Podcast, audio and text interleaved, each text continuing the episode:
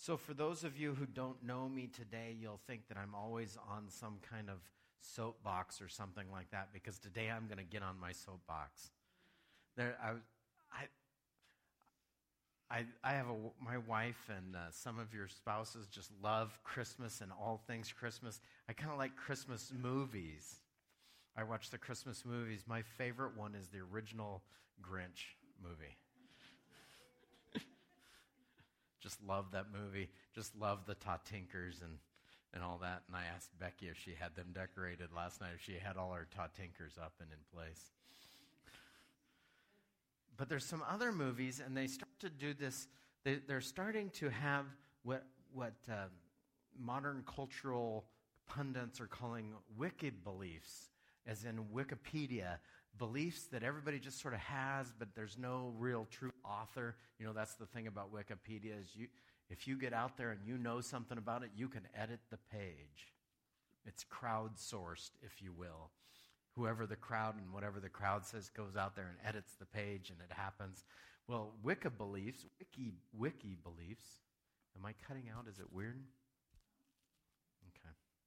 It's just me. I'm the weird one as as she was doing the uh, the chocolate kisses, I was thinking, I'm the one with the nut in the middle. but a wiki belief is a belief that just sort of happens in society. Lots of people have it, but we don't really know where it comes from, and nobody there's nobody to blame for it, and there's nobody to correct. It's just sort of a widely held belief.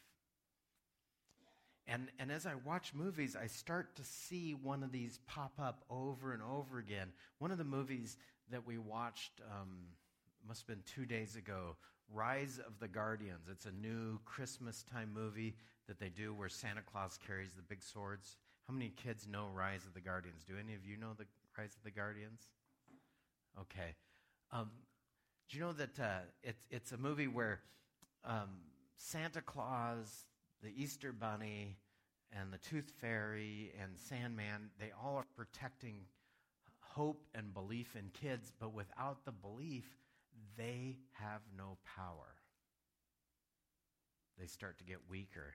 This is this, this belief that the powers, the gods of our world, whoever they might be, require our belief. They require something from us. Just in case you, you wouldn't you haven't seen this, maybe you've seen Elf. Have any of you seen the movie Elf? Okay, what happens to Santa's sleigh when people quit having belief in it? It can't fly, right? He has to have a rocket attached to it, and then what happens when the rocket doesn't happen? Right? So he falls out of the sky. Another movie that does this is the new version of Clash of the Titans, only in this case it's the Greek pantheon, the gods start losing their power unless the people believe in them. Or worse yet, in, in the next one, in Wrath of the Titans, it literally says that if we don't pray to them, the gods wouldn't even know where we are. Right? That they're dependent on us praying and worshiping them to know anything about our world. I want you to know that this, this just is sort of sickening to me in some ways, but I know that our culture uses movies to sort of wrestle with beliefs that, that can't really be voiced readily. You can see this in, uh, in lots of modern movies. I really like uh, the old Godzilla movies and all that, but the Godzilla movies are society's way of starting to wrestle with our modern technology is doing something and, and, and it could go horribly wrong and destroy us in the end. Did you know that? Have you ever seen that? As they continue to do it, it's all, you know, in the original Godzilla movies, we made Godzilla. It's kind of funny. We made the Godzilla. It's always Charles Dickens' world, right? It's always the best of times and the worst of times. But you see, the modern inheritors of the Godzilla movies are actually the Armageddon movies that are coming that even our even our great science can't save us from the asteroid that's coming. So there's a movie where we send astronauts out there to to to blow up the asteroid or or we see the Terminator movies where we've created machines and they destroy us. And as our society wrestles with these issues, sometimes it uses arts, the arts world, the books world, to do that. Long ago, uh, the horror genre of movies started, well, actually, books started with um, Mary Shelley and Edgar Allan Poe. Do you know the main story in, uh, in uh, Frankenstein, if you read the original book, the question is, is what makes a monster? Is the monster the monster or the crowd the monster? And so, as we wrestle with this thing, just another little off the wall example. Some of you won't have seen this or, or recognized it such because you weren't alive during Reconstruction after the Civil War. at least, at least I'm sure I wasn't, and I know most of you were not. But The Wizard of Oz deals with this in the Reconstruction from a Southern point of view. Did you know that the the Wicked Witch of the North sends the flying monkeys to pillage, right? Carpetbaggers come into the South. The voice of Reconstruction does all this. What is the, the, the Glinda, the Good Witch of the West? Westward expansion is this thing. How do you get, get away from the damage of the area as you go west, young man? Go west. And of course, right through the whole thing, the country has gone off the gold standard, and there's a big cry to go back to the gold standard. And so, what do you do? You follow the yellow brick road to the Wizard of Oz, who, by the way, is just a guy behind a curtain. How do you, how, our society uses arts to do this, but we sort of have this belief where we understand and we and we wrestle with this topic. But I'm wrestling with this one today about do does God need us? Because that's the wiki belief that's coming on that God needs us, that without us, without our belief, God gets weaker. That's what's kind of going on in our culture. And you hear this story, and it keeps cropping up. And I've seen five or six other movies where the idea keeps cropping up inside it. And I just want you to know that there's a spot in Acts where where Paul talks about the three major questions of living life. And those three questions have been going on far, far earlier than Plato and, and all of those. And those questions are do you know what the th- four, three major questions of philosophy throughout all time are? How did we get here? Why are we here? Where are we going? You know says our new member. Excellent. How did we get here? Why are we here? Where are we going? And to which I would add a fourth one is there any escape from that location? Right? How does, how does uh, evolution answer those questions? Why are we, how did we get here? Huh? Random chance. Okay, I'm not, now remember, I'm going to read the Bible in just a little bit. The Bible is not a how book in the way that we do science. It's a why book. And so if you're going in here and you're looking for the mathematical equation or the chemical chemical coefficient of whatever happened or and I don't even know if I'm using the words right. Am I using the words right, Alex? He's going, "No." That's my science kid in the back telling me you're just not um, you're off base here. It won't be the last time, by the way, that I'm off base with word usage. But, but the Bible doesn't say, it doesn't go in here, God created and he used X method. It said God made us. And it used an example of forming, uh, forming our bodies out of dust and breathing into us, which, by the way, is an ancient world way that that the image of the God was enlivened so that we would know that we weren't servants of the ancient of the ancient images of the God. We weren't servants of the idol. We were the image of the God. It's a completely different story than anybody else told. But here it goes. We've got this why book. Why are we here? And and and those are the questions. But what we believe is radically important here. So if we believe evolution, just roll with me for just a second. If we believe that we're here completely by random chance, why are we here?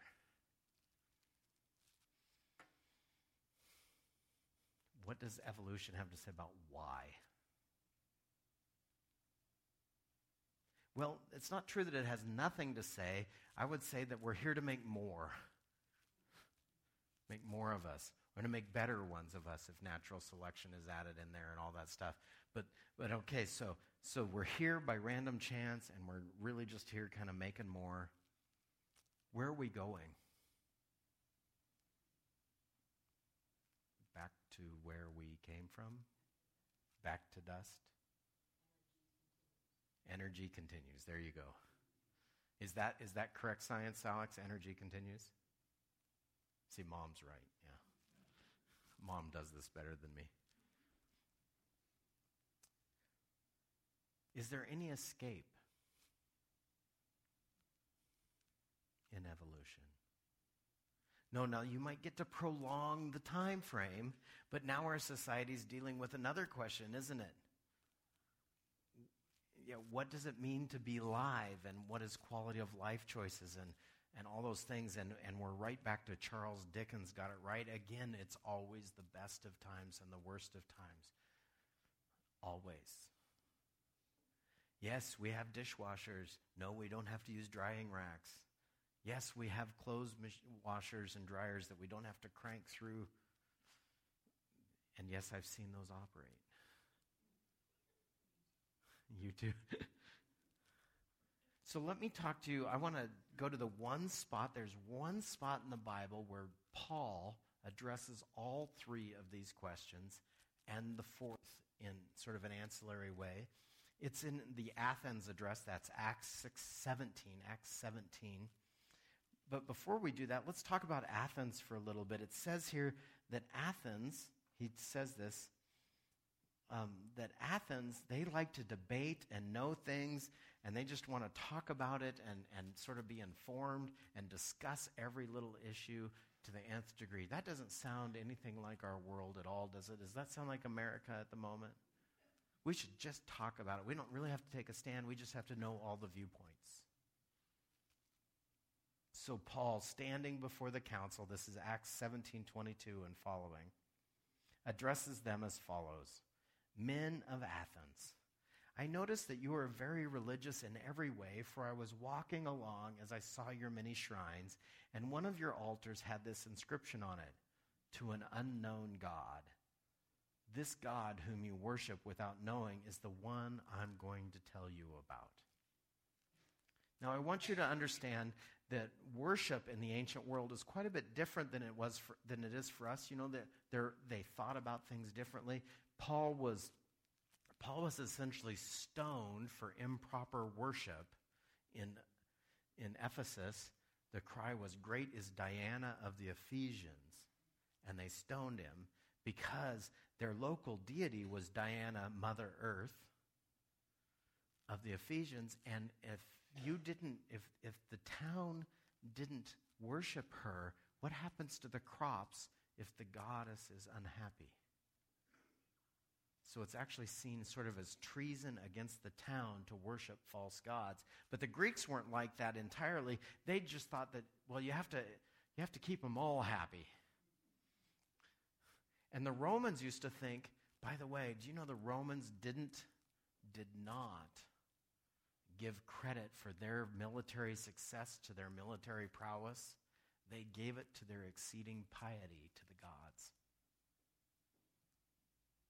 That they were just really good warriors, or they had a new methodology, was just an outflow of that piety. They, so if you start to see this in this world, the Greeks are like that. We just got to do this. So here it is. He is the God who made the world and everything in it, since He is the Lord of heaven and earth. He doesn't live in man made temples, and human hands can't serve his needs. This is a radical departure from every other belief system in the ancient world, right there. Human hands can't serve God's needs. And there's one reason here because he has no needs.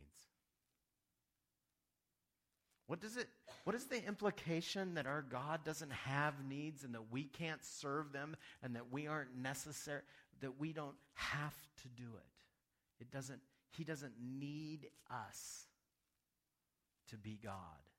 That is completely opposite of, of this, this belief sort of coming up here that the gods aren't really gods unless you believe in them, and that you power them by your belief, and blah, blah, blah, blah, blah, blah, blah. This is the God who made the earth and put you in it and gave you it and then gave you grace, and He doesn't need you for His power to continue, but He longs to have you love Him. It's a completely different viewpoint. Now, He could have forced it, He could have made everybody believe in Him, but then that's not really love, is it? Love has to be a choice. By the way, that might be the solution to about two thirds of the marital problems in America. If we started to think of love as a choice as opposed to a feeling. That's an interesting understanding difference, isn't it? Because our world says love is a feeling, and I lost that loving feeling. If I were to quote another, another part of our cultural understanding. Okay. Deep breath. He himself gives life and breath to everything, and he satisfies every need from one man, this is not a very good translation. This is one of the spots. Some of you have asked me about translations and why I pick certain ones. And the answer that always seems to stun people is I really like the New Living because where it's wooden, it's consistently wooden. So when it makes a mistake, it makes the same mistake over and over again. So I can start to recognize it. And then I know I have to look there. This is one of those mistakes. from one man, it doesn't say man in the scripture, it says from one he creates all. That's more of a discussion of why, not a how, that we're one species. Did you notice that? Humans are one species. The wrapper color really doesn't make any difference. You know what the discussion in, in biology, I have a daughter that's a biologist, and so I've asked her this question, but the, but the test to make sure if something's the same species is viable offspring. So if you take a donkey and a horse and they have an offspring, there, the mule can't make more mules. They're not from the same species. By the way, if, if you run into somebody from Africa and you fall in love and you make babies, they're going to be able to make more babies. You're of the same species. The wrapper color really doesn't matter. It's the, the sweet chocolate inside with the nut, in my case, or somebody else's. I know some people that, that their feelings just gush out of them. Maybe they're filled with caramel or something like that. I, I don't know. But this is it that we are made from one, all of us, all the nations throughout the whole earth. And He decided beforehand when they should rise and fall, and He determined their boundaries. How did we get here? He put us here. It's not a how, it's that it happened. This was his purpose for the nations. Why are we here? This is his purpose for the nations. That to seek after God and to perhaps find their way toward him and to find him, though he is not far from any of us. Why are we here? The Presbyterian answer would be to seek after and to bring, bring praises to his name, if you had done the creedal response of the Presbyterians. But we would say, you are here to find out who he is and to love him. That's what you're here to do. Now, later on in the text, I'm going to read on and, and we'll get back to this. Maybe I'll just do this now. I'll read on and then I'll come back, okay? For in him we live and move and have our being. As some of your own poets have said, we are his children. And since this is true, we shouldn't think of God as an idol designed by the craftsman of gold or silver or stone. In other words, we shouldn't think of God in our own image in the way that we made him, but we should think of him as the maker of us. God overlooked people's ignorance about these things in earlier times. Now, this is Paul talking about 45, 50 AD, 60 AD, depending on which scholars you believe in and trust what is earlier times that God ignored? What's the, what's the punctuation point of earlier times to the times Paul's talking about where God is no longer going to ignore such things? What's the punctuation in there between earlier times when God thought it was okay to be ignorant and now he doesn't think it's okay to be ignorant? I I saw Philip trying to say something. Just say that out loud, Philip. Jesus. Jesus.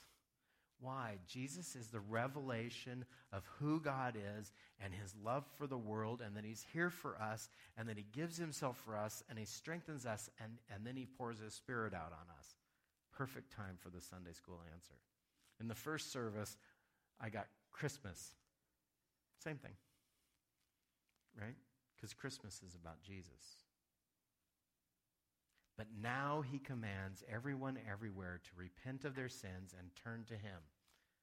Now, before, in times of ignorance, the third question that we had is this Where are we going?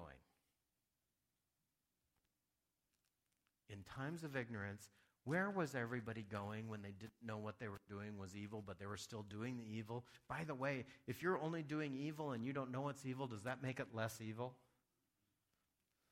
No, you've st- still done bad, right? We've all done bad.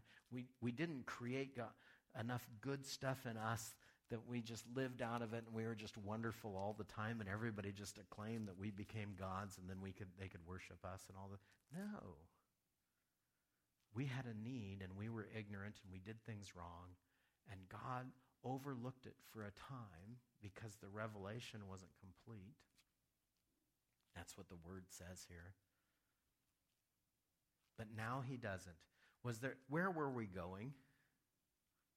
That's the first third answer, right? Why are we here? Or where how did we get here? Why are we here? Where are we going? We were going to a place that wasn't going to be any fun. HE double toothpicks. right? we were going to this place, and Jesus came down and said, I'm sorry, your ticket is to a bad destination. I'd like to refund your ticket and give you a different ticket. Would you take it? It he is not willing that any should perish. It's not that God said, only those who, only my special three, four people, and those who, those who speak just right, and they, no. He's not willing that any should perish, that all should come to saving faith, that all should come and accept his one and only Son, who, who then should believe in him. But is there any escape?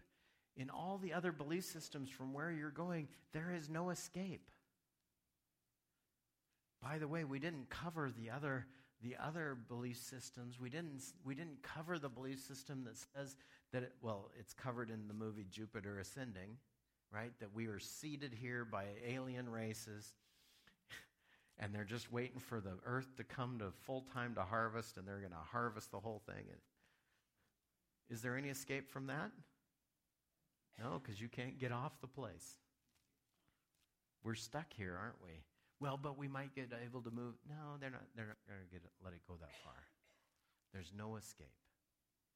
But in Christ, there is an escape. This is the fourth question. Is there a way out of the trouble? Yes. But if we have to earn it, I dare say there wouldn't be. Not because there wouldn't be a way to earn it, just because we'd get halfway through and think that's good enough and we'd quit. Just exactly like a New Year's resolution. I'm completely for you. I didn't, I'm not thinking about, I love the New Year's resolutions. You know what makes a New Year's resolution hard though? Not the change, maintaining it until the change is the new, new normal. The setting on the dryer. Normal. And so here we go.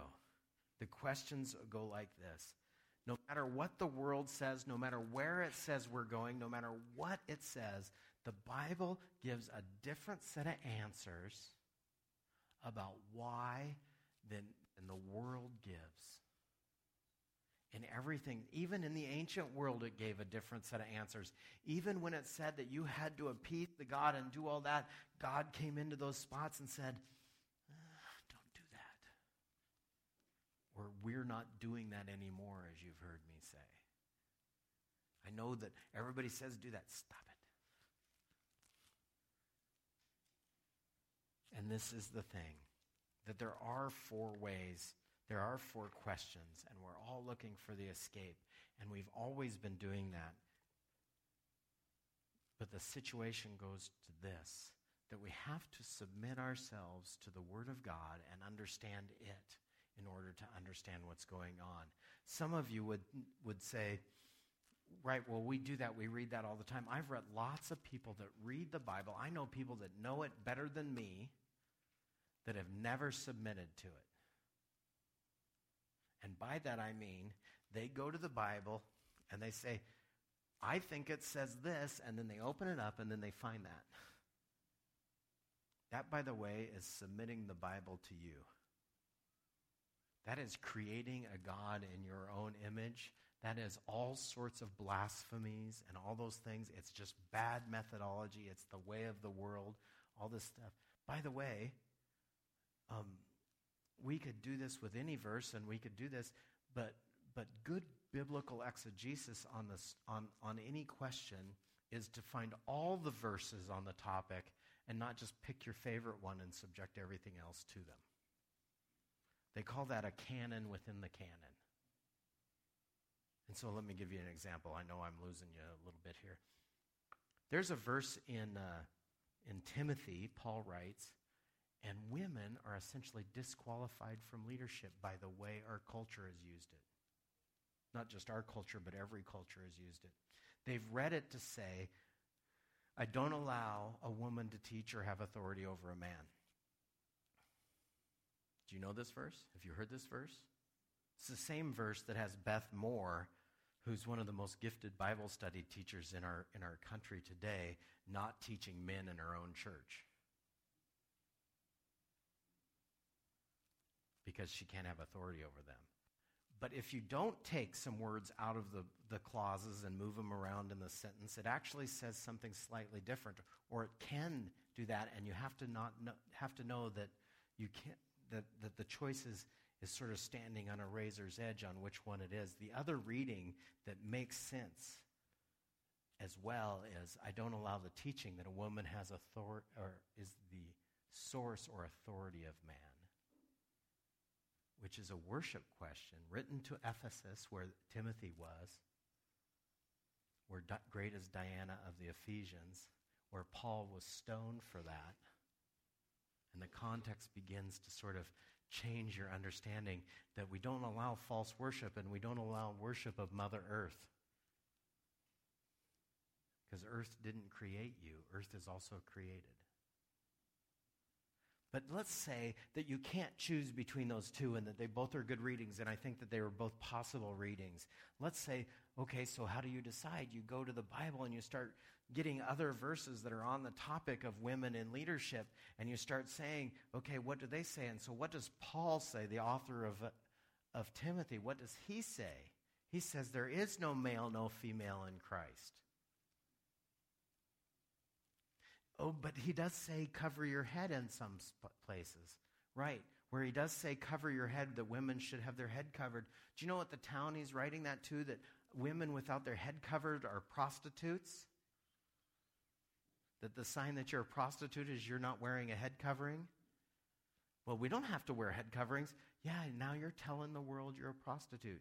You should be aware of that, by the way. If there's a certain thing you're doing in the world that tells them something else, there's a story about um, um, missionaries that went to a foreign land and they were there and these and they had, they had a woman and her kids and everything and they found out that there's this fruit juice that they just loved and they would sit out on the porch every night and, and drink this fruit juice well the fruit juice was an abortifact in, the, in that country and they would say every time that, that the wild and loose women would use this to get rid of the babies because they would not be and so the missionaries were up there sending the entirely wrong message in a culture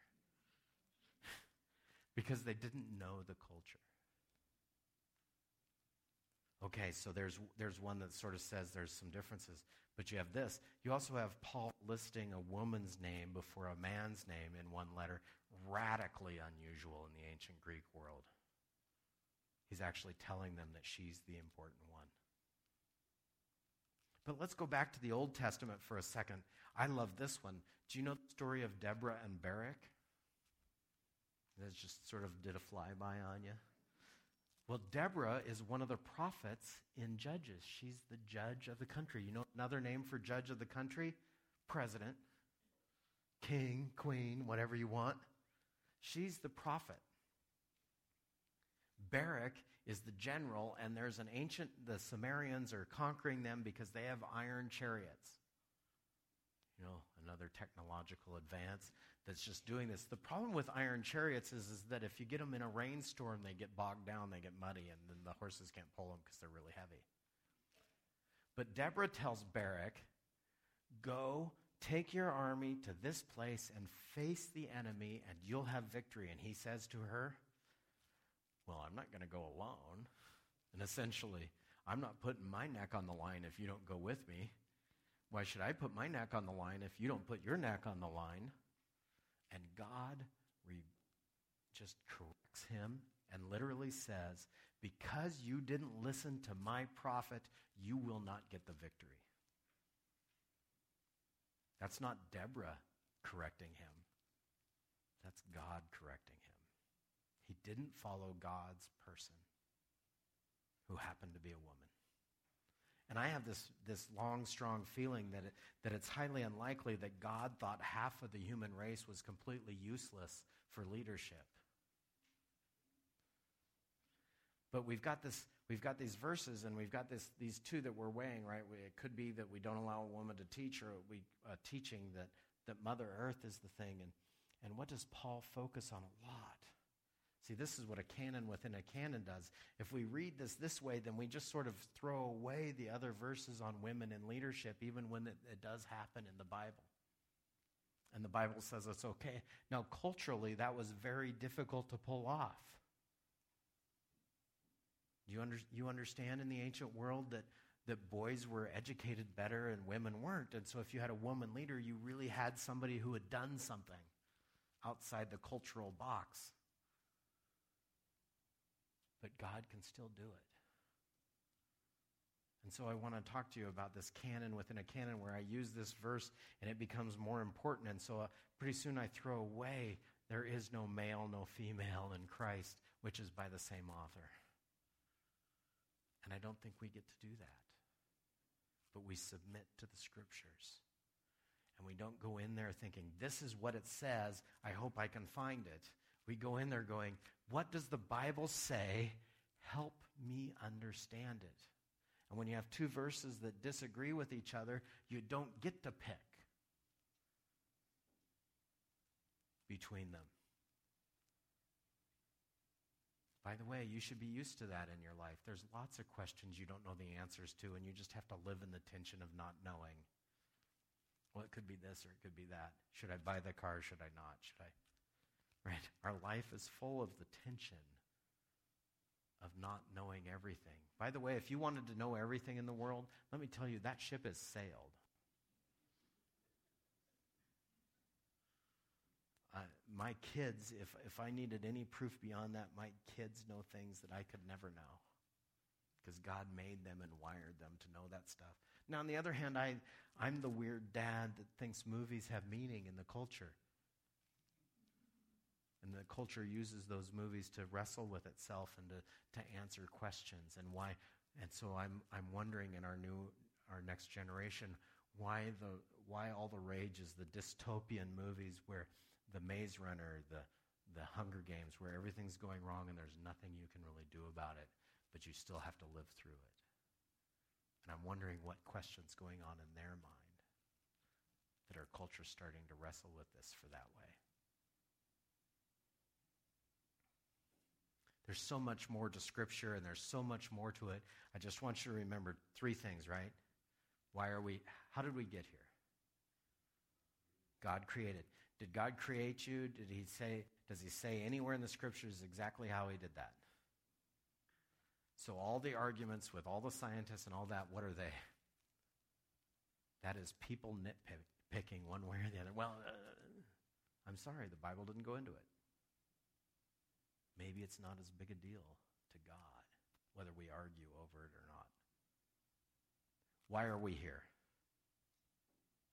That we should find God and get to know Him and love Him.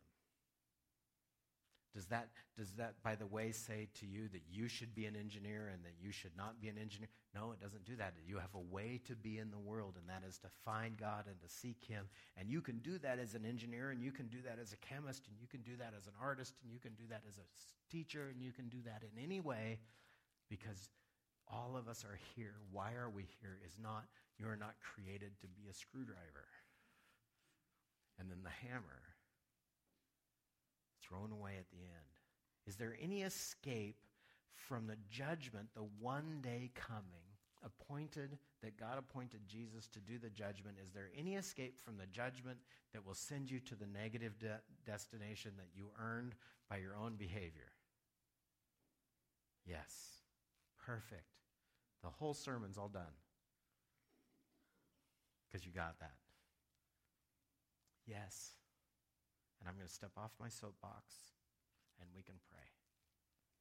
Lord Jesus, I thank you so much for letting us wrestle with stuff, but Lord, keep us near your heart. And help us remember to keep the first things first in this new world, in this new year, in this new time, in our new hearts. In your precious name.